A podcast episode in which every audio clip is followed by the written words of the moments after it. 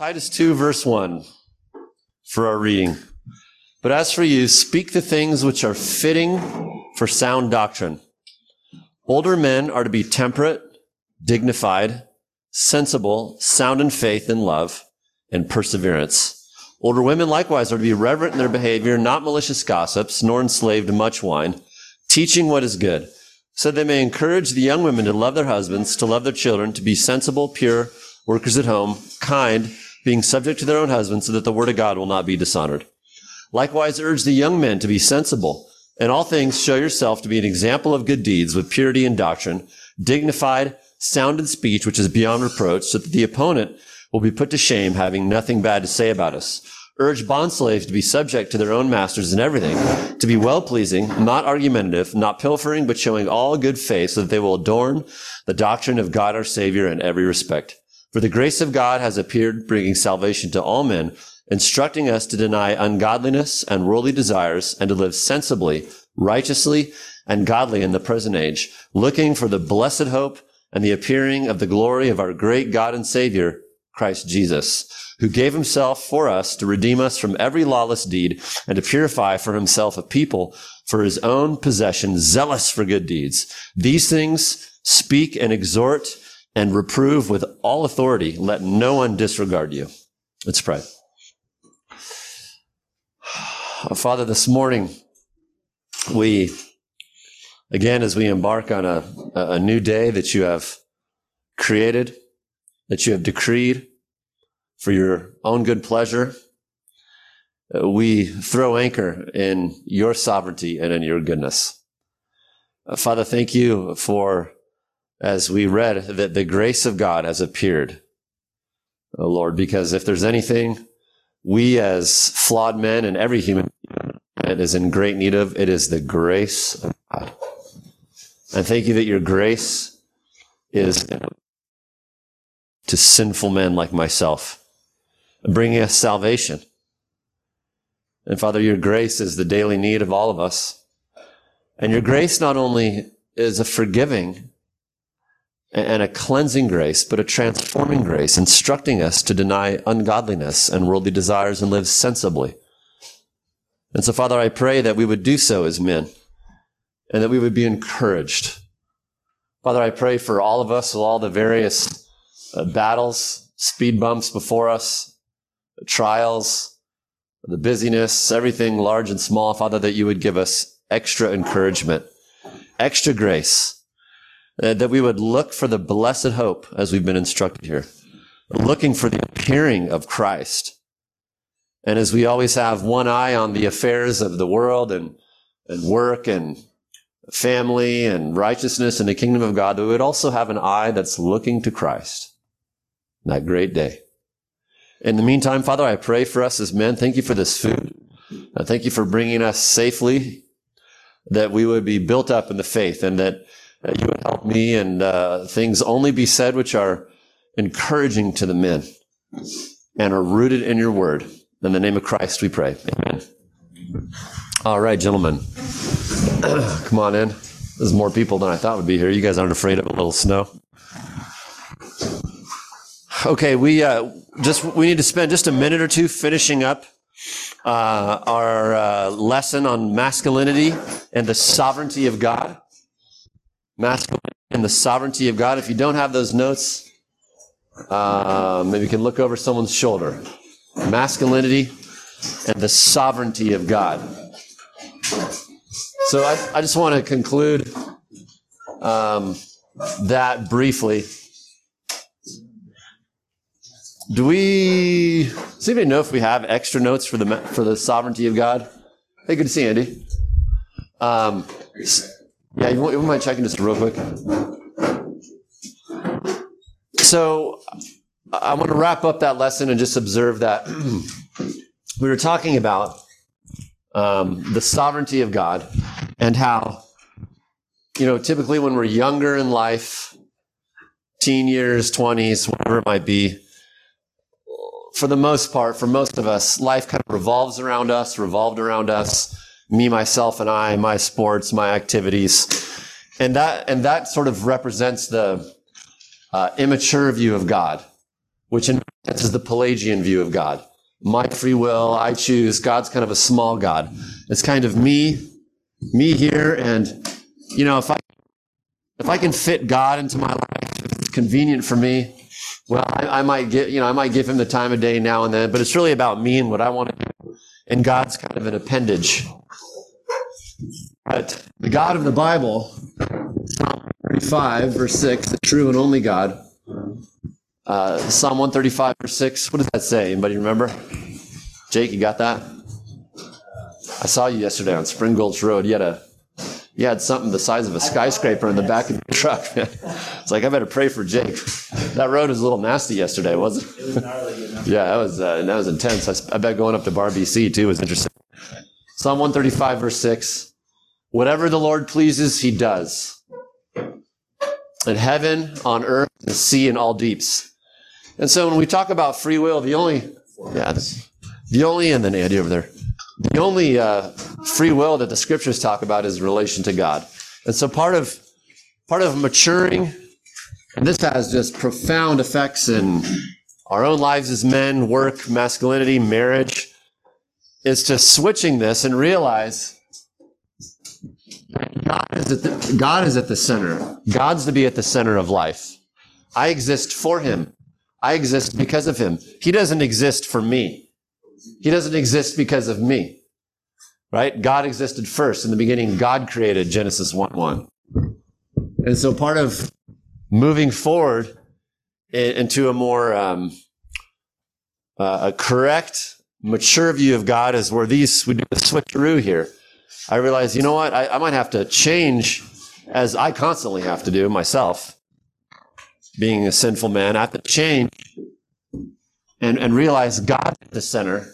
And God has created me to have my fulfillment, my purpose, my joy coming under His sovereignty and, and worshiping Him and existing for Him.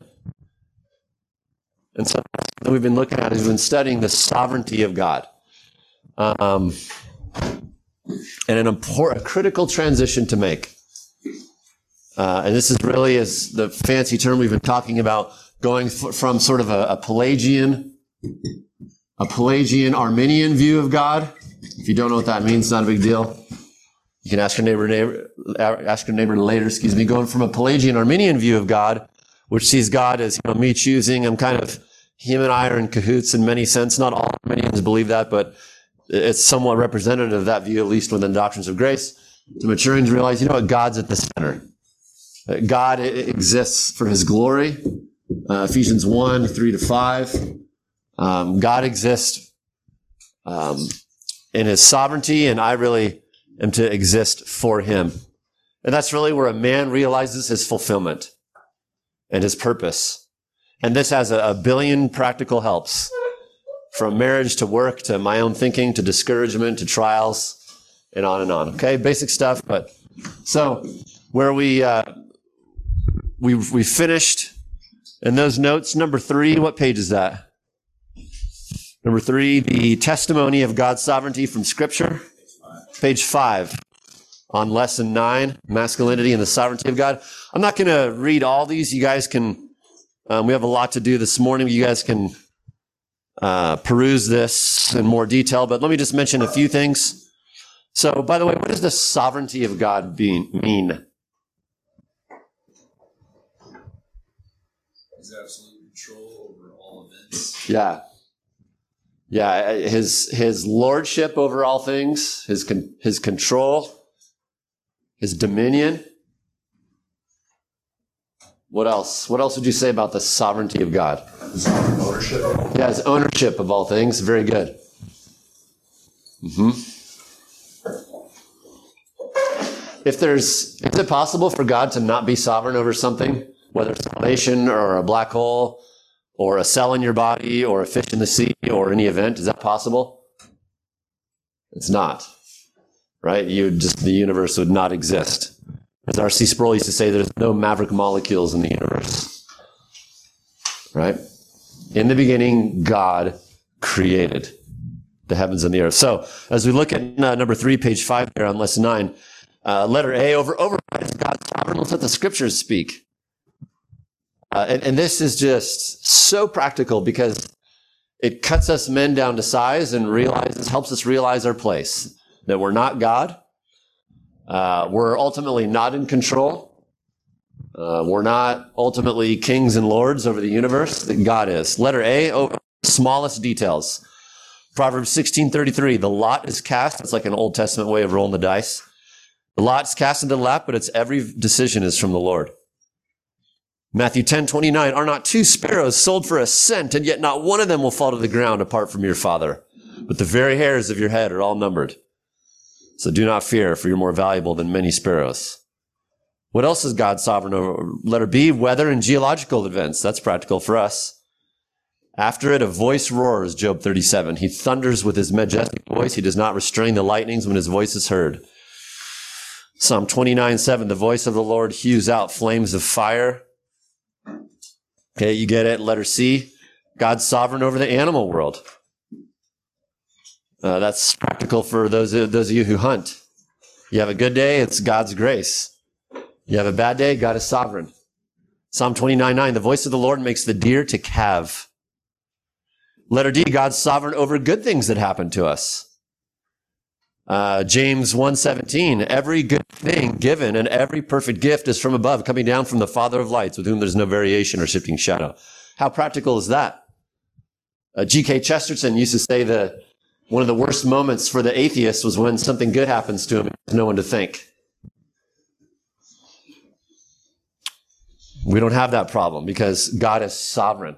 The God of the Bible is the true and the only God, and He's sovereign over every good thing. Letter E, the events of the nations. And remember, this doesn't mean that God is pleased with everything that happens, right? There's God's two wills. What are they? Not will, like leaving something to his ancestors, excuse me, to his, uh, his offspring. But what happens? His what?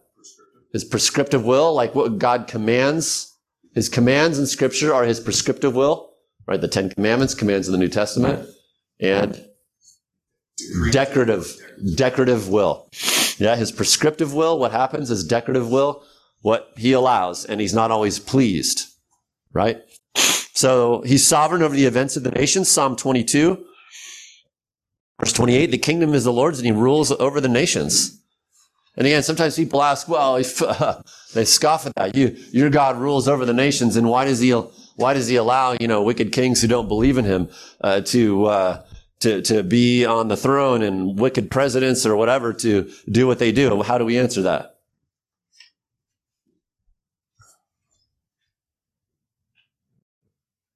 We don't answer it. our, our limited mortal understanding is incapable of seeing what God is doing as far as it relates to His glory, regardless of what the circumstances. Exactly. Are. It's, it's presumptuous of us to um, reduce God to our level and try to put Him in a little mortal box. That's exactly right. And often, as we see in history, God uses evil men, evil kings, evil times to further his, his administration. And sometimes we won't see that in our lifetime, right? Because God isn't confined to our little, you know, to 80, 90, 100 years. God is thinking on a grand scale. And he will absolutely, Romans 8, 28, cause all things to work together for good to those who love God. Romans 8, 28. We might not see it this side of heaven, but we will see it, gentlemen. Absolutely. We will see it. Uh, war and outcomes. Proverbs 21, 31. The horse is prepared for the day of battle, but it's every victory belongs to the Lord. That's a helpful one. I mean, that's a helpful one for your life. None of the battles you face. We can prepare ourselves, whatever battle it is, some battle at work, a battle in relationships, a battle in this or that, but the outcome is the Lord's. But it's, we don't presume upon God. We prepare, but it's up to God. Let G government rule and political rulers. Uh, Daniel 2:21 it's he who changes the times and the epochs he removes kings and establishes kings he gives wisdom to wise men and knowledge to men of understanding so God is sovereign over what's going on in politics doesn't mean he's pleased with it God is only pleased with the things that conform to his commands right Essential to remember that. So we pray. We pray. Christ will return one day and it will be a global theocracy. And that'll be the best thing because Christ is perfect, perfect in goodness and love. Business success, letter H. That's a helpful one. Business success. Psalm 127, unless the Lord builds the house, they labor in vain who build it. Unless the Lord guards the city, the watchman keeps awake in vain. That's not a verse to justify laziness. We just saw that we need to prepare the horse for the day of battle. But it's the idea that God is behind giving any success. It's vain for you to rise up early, to retire late, to eat the bread of painful labors, for he gives to his beloved even in his sleep. Now, again, that's not saying it's, it's, it's a bad thing to work hard. It's saying it's a bad thing to work hard, totally trusting in yourself. Self trust that everything is up to me, right? Where you kind of have this idea that, you know, you, you're, you're the ultimate determiner of what's going to happen in, in business and in work. If we work hard, there's verses all over the scripture that say that. But ultimately, we go to sleep and we trust God how this is going to work out. Sometimes it's good, sometimes it's not. I don't have to talk to you guys about that. You're well acquainted. Uh, our financial situations, letter I, the rich and the poor have a common bond. The Lord's the maker of them all. Uh, human decisions. Uh, go down to Proverbs 16, 1. The plans of the heart belong to man, but the, the answer of the tongue is from the Lord. Uh, birth and death, God is sovereign over. Look at in the middle there, Psalm 139, 16. That's practical. Psalm 139, 16. Your eyes have seen my unformed, unformed substance, and in your book were all written the days that were ordained for me when as yet there was not one of them. And that really puts God up at the top. You can, you can eat as much broccoli and, you know, do as many miles as you want on your goofy treadmill and all this stuff. But your days, beginning to end, are already decided by God.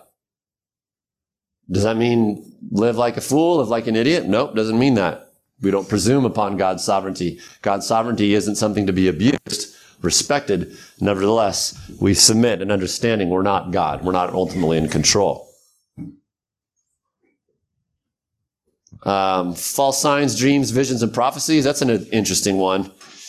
Uh, Deuteronomy 13, kind of a complex passage. You, we can chat more about it later if you have questions, but uh, Moses says this, the Lord, through the Lord, if a prophet or dreamer of dreams arises among you and gives you a sign or wonder, like a miracle, and the sign or the wonder comes true, concerning which he spoke to you, saying, Let us go after other gods whom you have not known, and let us serve them. You shall not listen to the words of that prophet or that dreamer of dreams, for the Lord your God is testing you to find out if you love the Lord your God with all your heart, with all your soul.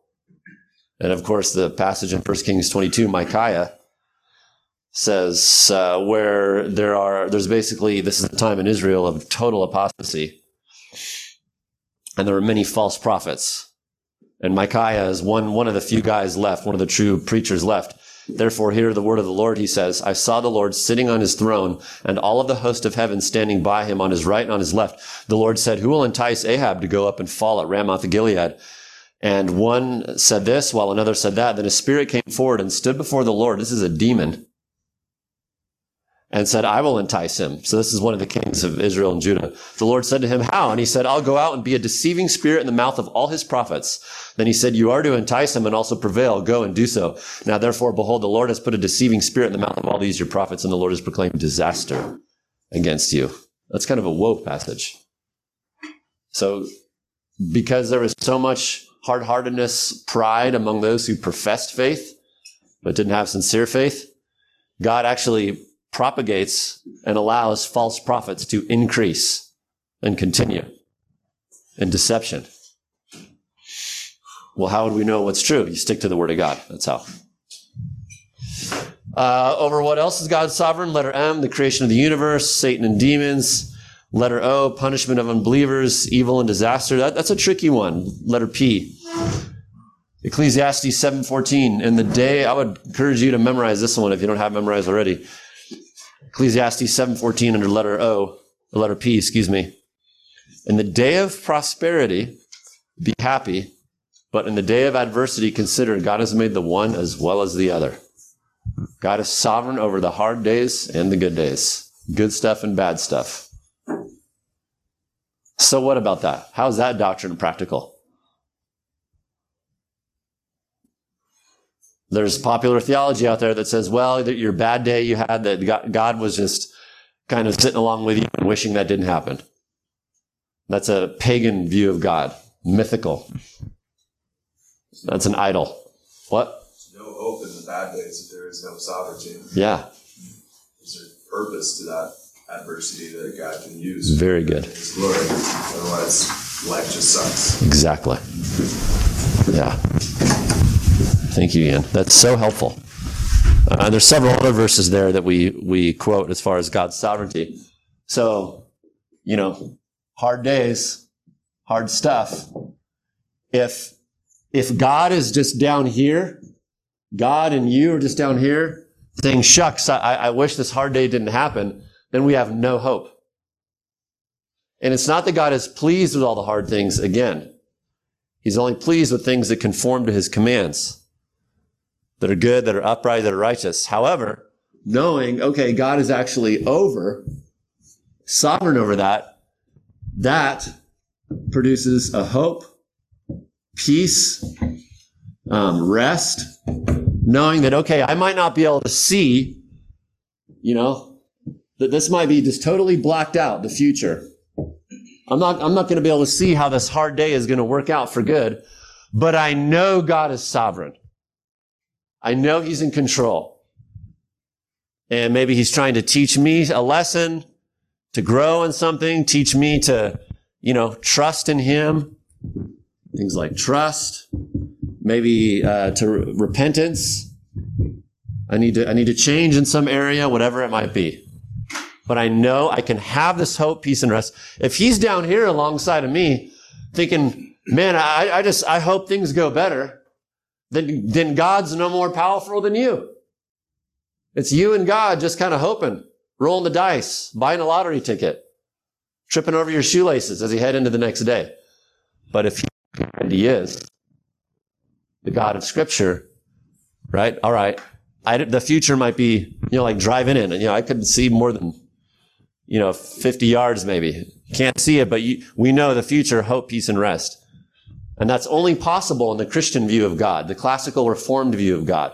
That is only possible with a God who is sovereign. Travis.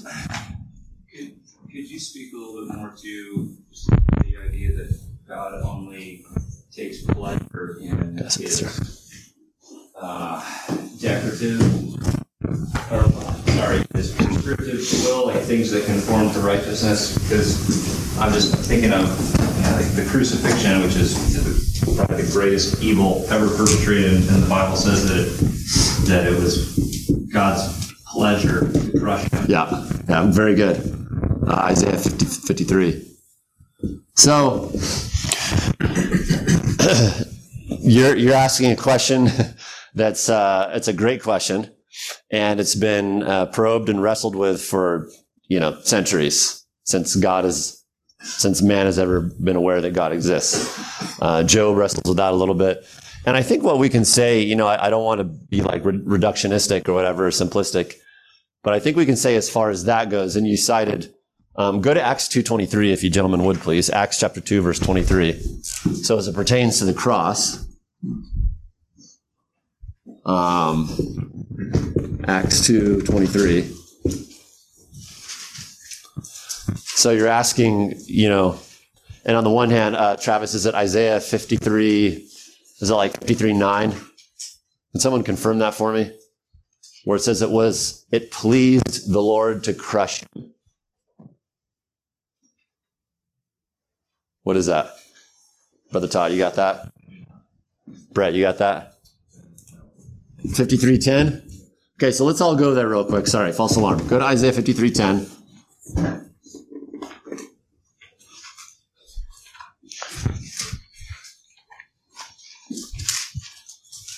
Brett, would you read that loud and clear for us? Isaiah 53:10. It was the will of the Lord to crush him. He has put to grief. When a soul makes an offering for guilt, he shall see his offering. He shall prolong his days.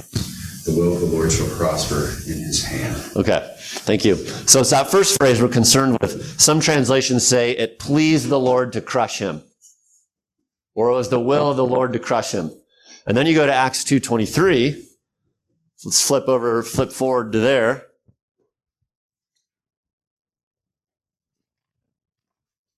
Acts 2.23. John, would you read that?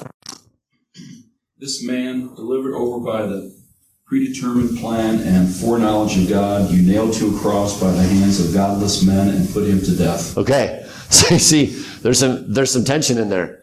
This predetermined plan. Who predetermined the plan to crucify Christ? Yeah, God. The triune God. God the Father in particular is talking about.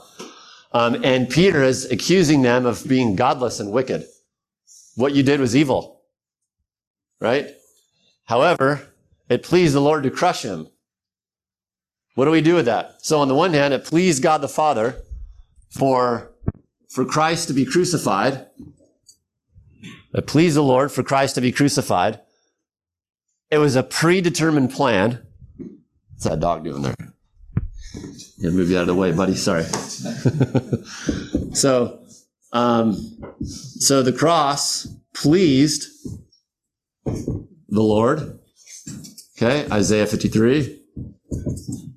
And number two, it was predetermined by God. What is predetermined?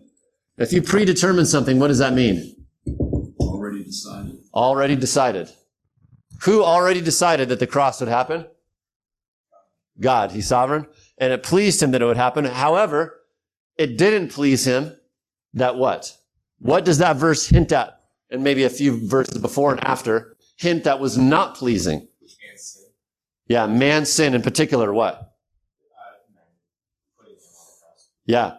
Men treating the incarnate Son of God with contempt and injustice. Okay? So the the Acts, not the book of Acts, but the Acts of um, treating Christ with hatred did not please God. Okay? Why? Because God's will, Matthew 22, 30, uh, 22, 39, is to love your neighbor as yourself. So is God like schizophrenic here, or is he having a MPD, or Christ, Christ was obeying. He was being obedient and following the will of his Father. Yeah, very good. He was, yeah, he was walking in his commands, essentially, whereas man was walking against them. Exactly. Isaiah 53 says that his pleasure is not only in the crushing of them, but if he would offer himself, Exactly. as well do so. Yeah, very good. So God the Father is looking at, so there's something that pleased him here. The hatred of wicked men did not please him. Okay, we can say that. God isn't pleased with sin. Right? God is holy. Habakkuk 113, his eyes are too pure to even look on evil. Um, however, Isaiah, why can we say it pleased the Lord? Because Isaiah 53, the context of it is about accomplishing what? Yeah, the salvation, the forgiveness of his people, the atonement in particular, right? There's a substitutionary language all throughout Isaiah 53. For, he offered himself for, right? The Lord has laid uh, the iniquity of us all on him. So what pleased the Lord is, as you said, Ian, the obedience of Jesus going to the cross to accomplish forgiveness for sinners. That was in the heart and the pleasure of God from all eternity. It pleased him to save wretches like me and you, if you believe in him. Isn't that amazing? Just selah on that for a moment. You know, don't get too heady that you're too spiritual to rejoice. Right? Uh, praise God for that, that it would please him to save men like us. Right? Why would that please God? I, I have no clue. Because it gives him glory. It gives him glory when he just forgives and shows great mercy. Go ahead, Mr. Neal. It seems like uh, we're getting stuck in our human chronology Right, because there's this, our days, future. right. Like God sees all of it, He's sovereign. over it. It did please the Lord to crush him. in that moment, but that moment was part of justification. Exactly. And what does justification mean? Well, verse 11 says, You made many righteous. Yeah, Isaiah 53 11. Very good. So the saving plan of God pleases God. And, and again, it's just it. Whatever we say about God, if you're going to think rightly about the true God and not a totem pole or a rock or an idol, we need to say God is a God who gets pleasure in in salvation, in showing us mercy, in saving us. So that's one thing that gave him pleasure. And then the other thing that pleased God in salvation is what Ian said the obedience of Christ to offer himself as a substitutionary atoning sacrifice for us, for everybody who would go to heaven. At the same time, God isn't, you know, thinking, doggone it, that's great that people are treating my son like he's some gutter scraping and a piece of trash. So he's not pleased in that. How does that all work out? I, don't know. I'm not God. I, I just know what God has told us in his word. And who are you, oh man, to question him? As Paul says in Romans 9. So I, I don't know if that answers your question at all, Travis, but that's about all I know from scripture what to say about the prescriptive and decretive will of God as it concerns the cross. I'm sure none of that is new to you, but Um, anyone else want to add anything? Are we forgetting anything? Should we maybe nuance that a little more with scripture somehow? Or Verse 37 of Acts, right behind Peter, Acts two thirty seven? Acts 237, you know, Remind me what that says. if they were rejoicing in God's Yeah. good pleasure to crush him, they would have said, "Oh, well, Yeah. praise God, we crushed the Son for our benefit." But agreeing with God, repentance, they said they were pierced to the heart and said, "Brothers, what must we do?" Exactly. So agreeing with the evil of it. Yeah, very good. Yeah, so um, and that reminds us of Genesis fifty twenty, doesn't it? Let's go there. Go back to the very first book of the Bible, Genesis chapter fifty. But what a great subject, by the way. You know, this is this is big boy theology, which is the most practical kind, because everybody thinks about this, but not everybody has not everybody is able to answer it from Scripture. But because our God cares for us, and because our God delights to reveal Himself to us, um, and loves us, he, he wants to show us these things. Genesis 50. Now, the context, remember the context of Genesis 50? This is like, this is like circa 1800 BC. And, uh, remember there was a, a massive famine in the ancient East, all over the, the ancient East. And, um, the, the Israelites, the Hebrews were only about 70 people then. Joseph, one of Jacob's sons, uh, in an act of treachery, hatred. They hated Joseph. They, they, they sell him as a slave to some Ishmaelites. He becomes a slave in Egypt, unjustly accused. You know, 20 years later, plus or minus, his brothers come to get food. They hear that there's food in Egypt.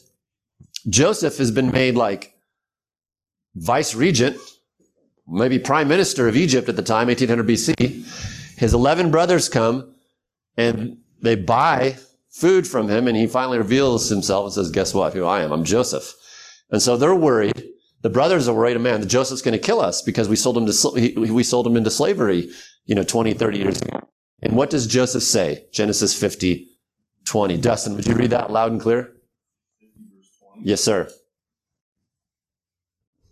As for you, you meant evil against me, but God meant it for good in order to do what has happened on this day, to keep my many people alive.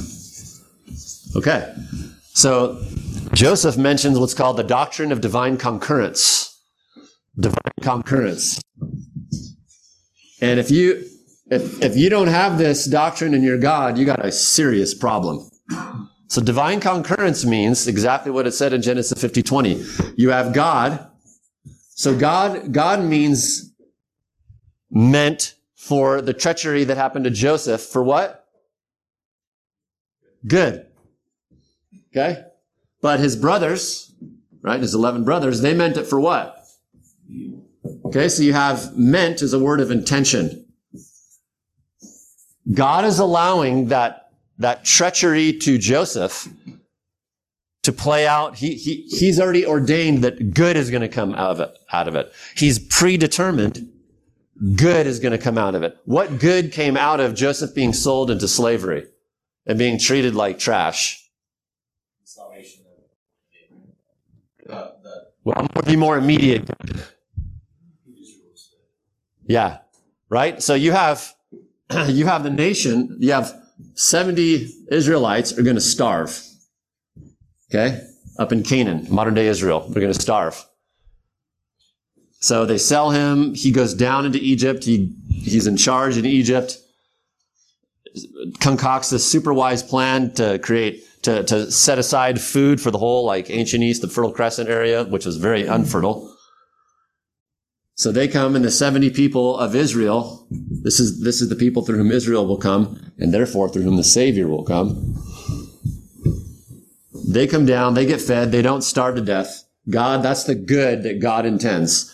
The evil they intended, right, was to kill Joseph, Joseph's brothers. But God says, no, we're not going to do that. I'm going to take your plan to kill him and bring Joseph in charge so that the 70 people who are Israel, very, very, very small nation at the time, don't starve. So that's the immediate good. As for you, you meant it for evil, but God meant it for good. Genesis 50, 20. The doctrine of divine concurrence, which says two, two events with conflicting intentions, God will use them. Part of what the doctrine says, God will use them to bring about, bring about his good predetermined plan. And by the way, the whole world will operate like that. How do we know that? Because Jesus is going to return and fix everything and address all wrongs. Okay? If you don't have a, the doctrine of divine concurrence in your understanding of God, we, we need to turn a wrench on that. Not because some man made that up, but because that's how the world actually is. And so the doctrine of divine concurrence is what happened at the cross. Right? Predetermined plan. You were godless. God did great good out of the cross. So God is good at taking the wicked acts of men and using them for good. Now, that doesn't mean we always see the good that's happening through it in our lifetime at this time. However, um, let's go to Ecclesiastes 3. Ecclesiastes after the book of Proverbs, kind of right in the middle of your Bible. 3, 10, and 11, I think it is. So that Genesis 50, 20, by the way, is Genesis 50, 20 is the Romans 828 sort of of the Old Testament, right? Romans 8, 28, God causes all things to work together for good. Um, Ecclesiastes 3. Seth, you got that? Would you read that, please? Yes, please. I have seen the task which God has given the sons of men with which to occupy themselves. He has made everything appropriate in its time. Okay, that's good right there. He's made everything appropriate in its time. And the Hebrew word probably is more the idea of beautifully woven. He has made everything beautifully woven in its time. And I think when we were studying through that passage a few years ago, when we uh, studied Ecclesiastes verse by verse, we observed that the small, not small and insignificant, but in the grand scheme of time, the events of our lives, the events like Genesis 50, 20, the hard stuff, the hard days in your life, they're like a single thread in one of these massive tapestries, right? If you visit, uh, if you visit some of these old chateaus in France, I spent a chunk of my childhood just walking through them all. On a lot of the stone walls of these old castles, they have huge tapestries. I mean, floor to ceiling, you know, 30 feet tall and that way, like 50 feet with just intricate, you know, hunting scenes, uh, dining scenes, forest stuff going on. And I mean, if you think about it, how big is a single thread in one of those tapestries? It's, it's like that. It's smaller than that, you know? And if you look at the back of these tapestries, it looks like chaos. There's just threads everywhere. That makes no sense. This is a hard day. Why is this happening? This looks like stuff is just coming unraveled. You turn that tapestry around and it's this epic scene of, you know, the old French kings hunting deer in the forest with trees and stuff going on. It's incredible. These, a well woven tapestry. That's kind of the idea of Ecclesiastes 3.10. He's made everything well woven, beautifully woven in his time. You and I see like a thread right here. You know, when we're, when something hard is going on in our life. Or we see a couple threads in the back of the tapestry and it's very difficult. Now we need to learn from it. And I might need to grow in trust in God. I might need to grow in and I might need to grow in holiness. Uh, I might grow like in submit, realizing just, hey, I'm not God, God's God. And God teaches us, God works good, even in our individual lives in these hard days. And you and I will see, if you go to heaven one day because you've believed in Christ, you and I will see that tapestry one day. You'll look at that tapestry. The cross will be at the center of it. But there'll be many other things like Genesis 50, 20 moments and moments in your hard days where you see, oh, that's what was going on there. And some of those moments you'll even see sooner than heaven. But a lot of them you won't. Which is why the Bible says, uh, what verse is it? Todd? We walk by faith,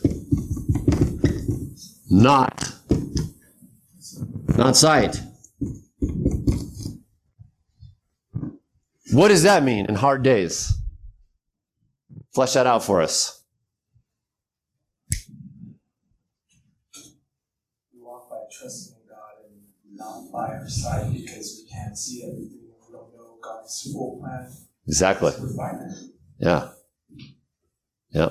It's not blind faith, right? Your unbelieving friend will say, Oh, well, you just have blind faith. And, you know, no, no, no, no. This is informed faith. The scriptures never commend ignorance or stupidity.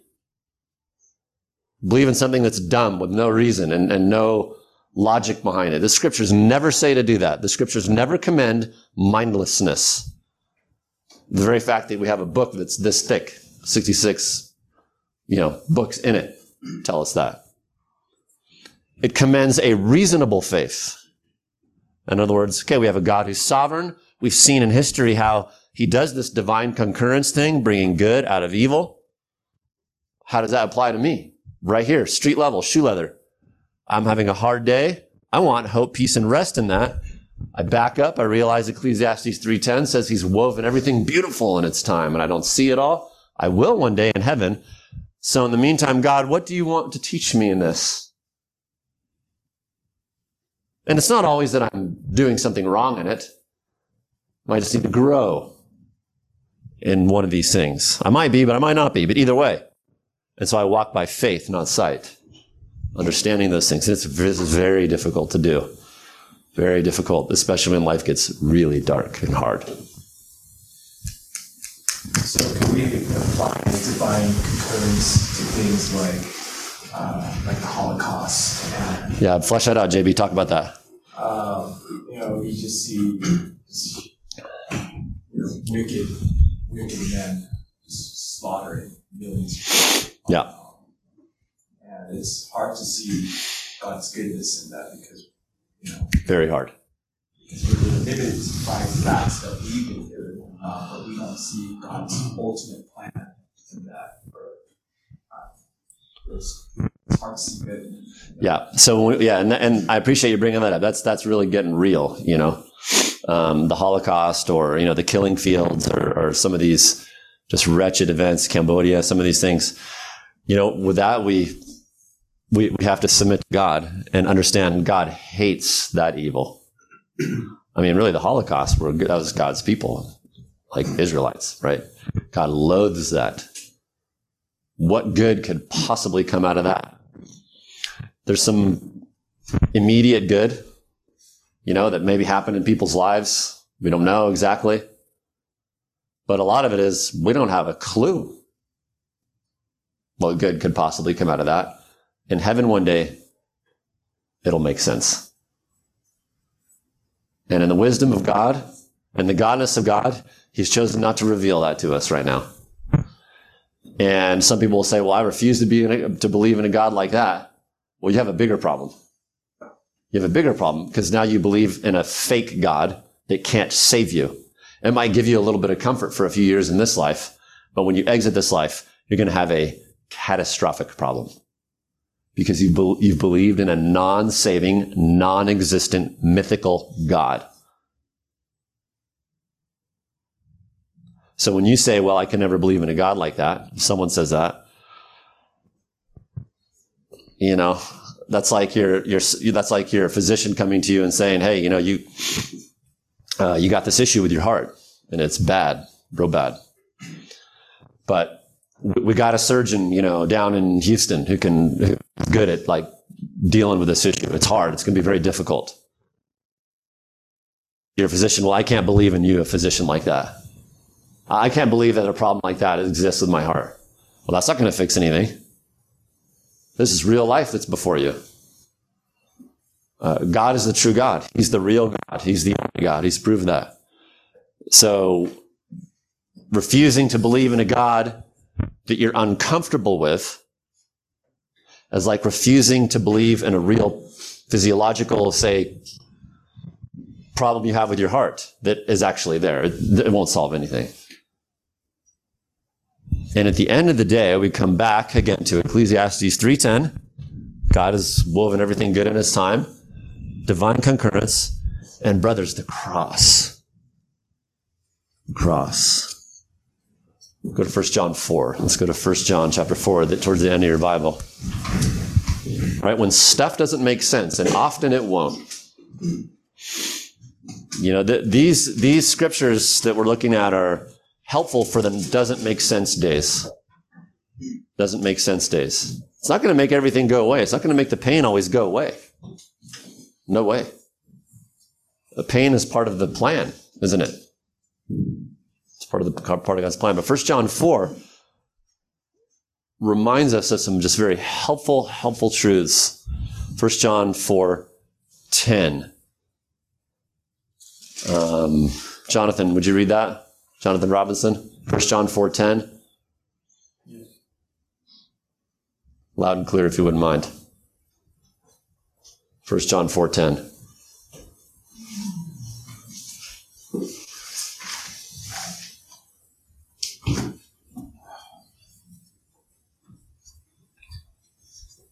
In this is love, not that we love God, but that He loved us and sent His Son to be the propitiation for our sins. Right there. So, struggling with these hard days and these hard things, it's so important that we remember that we have a God who is loving. How did he show that love? The propitiation for our sins. In other words, quenching and, and, and justly quenching and placating his own divine wrath through the offering of the Lord Jesus Christ for us. Paul said, 1 Corinthians 2 2, I came knowing nothing but Jesus Christ and him crucified. We want to keep that um, the center of our crosshairs, right? Remembering that always. Trusting God. Okay? What else do we need to say about that?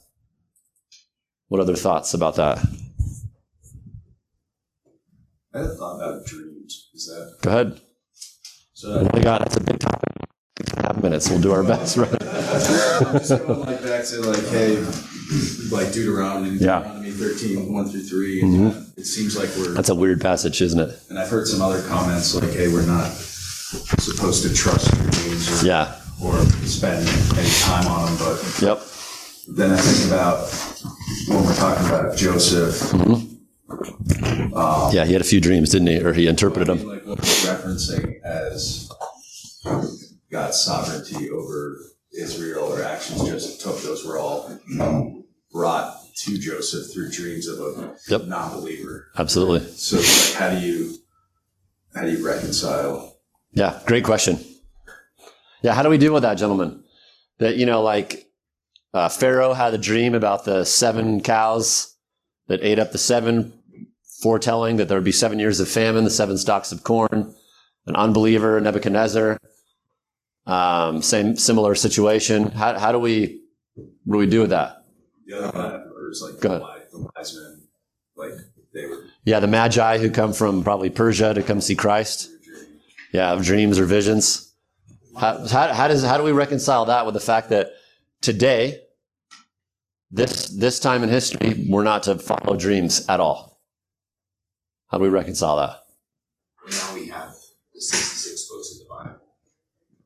And so, leading up to the close of the, the canon, Yeah, what's the canon? the 66 books where God has determined that this is the final product of my revealed uh, will. And so, leading up to that, God used all sorts of mechanisms um, to Very good. uh, inform. But now that we've got the, the Bible, um, we God is not acting in that way anymore because the, it's unnecessary. Very good. It all has to do with the completion of the scriptures. I'm not referencing like new revelation. I know you're not. No, I, I know you're not. Um, and it's a great question. I'm glad you asked, Brett.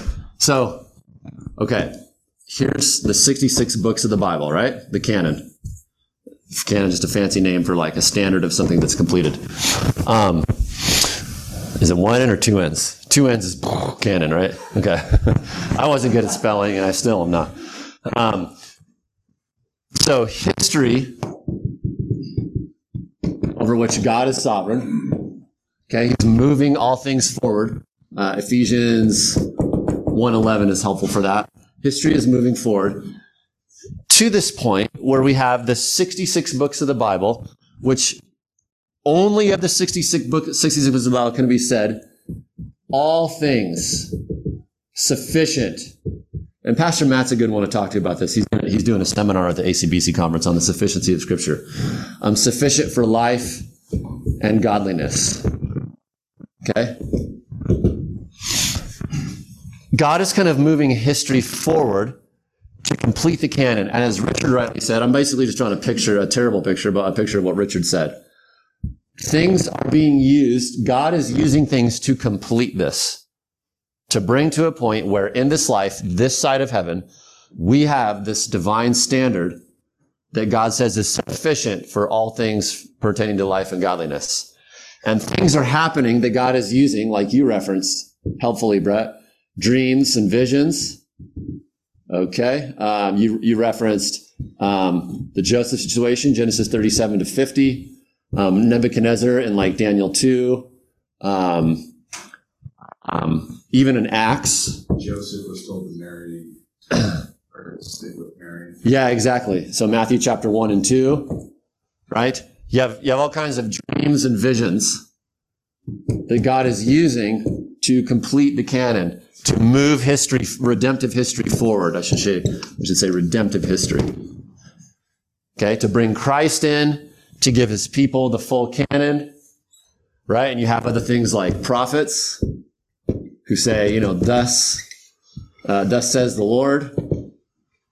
Okay. And then just, again, s- sort of like divine, uh, uh, uh, an inspirational way of di- divine concurrence where God uses Paul or Peter to write New Testament letters like Ephesians, Galatians, 1st, 2nd Peter, John, 1st John. He's using all these things to bring this to completion as he progresses redemptive history. All these things are being dumped into the bucket of the canon that is complete. Okay? During that time, as Richard said, I got 40 seconds. During that, during this time of redemptive history, before this completion, God is using these things, right? These dreams, these visions to complete the canon, to further redemptive history. Now that this is complete, right? We know from Revelation that it is. And there's, how, do we know the canon is complete? Take our bibliology class. We study that in great, great, great detail. We have those notes. Uh, see Pastor Matt for those notes. How do we know the Bible is complete? There's not more books coming. Um, now that that is complete, we look to scripture to tell us, like, what do I follow? The data that's coming at me in life, whether the news, a dream, a thought, a bird. If a bird's talking to you, you know, see Pastor Matt for counseling. Um, other stuff. How do I, what knowledge should I follow? And this is a, this is a whole another topic of epistemology. Epistemology talks about how do I know what I know? What, what knowledge I receive and reject? Right? And what's the hierarchy of knowledge in life? Experience, scripture, a hunch. Scripture tells us now, throw anchor here. Throw anchor here for things pertaining to life, eternity, and godliness and salvation. And not here, dreams, visions, and hunches. You might have a cool dream and then, wow, the thing happens. Great. What's for lunch? You, you might you know, might say something years ago, like that thing happened. Neat. Do I want ketchup or mustard on my hot dog? Oh, I'll have both. What's the next thing I need to do today? You know, that's if that happens, but we do not put that at a place of superiority epistemologically to guide us. We only are to rely on scripture. Right? Because it's objective. It's, we know it's inspired. We know it's unchanging. We know it's authoritative. We know it's sufficient. And I'm out of time. Way over time. Mm, not way, but a little bit. Sorry if that, uh, does that help at all? Okay. And that's hard because man, there's some, we want to be fascinated with dreams and there's cool stuff that happens and we have to resist getting, you know, getting on a rabbit trail into going down a track that might not be helpful. And Deuteronomy 13, I think, actually merits this. He says God's actually testing you to see if you'll follow him. Well, how do I know if I'm following him? His word. You can always be sure you're following God, you're believing God, you're doing the right thing if you keep his word as your authority. Whether life, heaven, hell, marriage, anything else. Second Peter 119 What does it say? Uh, oh yeah, about inspiration. Yeah. Yeah, very good verse. Well, it's in context of the vision. It is. Yeah, Peter actually says, even my even when I was with Christ on the mountain at the mountain of transfiguration and saw his Shekinah glory, that's inferior epistemologically to this. Even Peter says that, which is a massive statement if you think about it. Is that kind of like people say they hear God's voice or they hear God talking? Yeah. I mean, the best way to hear God speaking is read the Bible out loud. The only way, I would say. rain on someone's parade. It's to just ensure that I'm actually following God. Because there's a real Satan and a real spiritual realm and stuff happens. And it's not that Satan's under every rock, but might as well be safe and just follow God. And as a matter of fact, not just might as well, we must.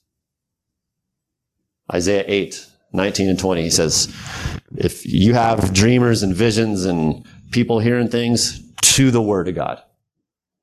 To the Word of God. Okay? Father, thank you for your Word. Thank you for giving us the scriptures to guide us. Your Word is a lamp to our feet and a light to our path. Father, and we might have hard situations and the immediate answers might not always be in front of us, but we can trust you. We can dig a little bit in your word and it is sufficient. So I, I pray for all the men here this morning, Father, you would give them strength, wisdom, even joy in the in life speed bumps to trust you as you show them your goodness, even today and beyond until we gather for corporate worship on Sunday. In the name of Christ we pray. Amen.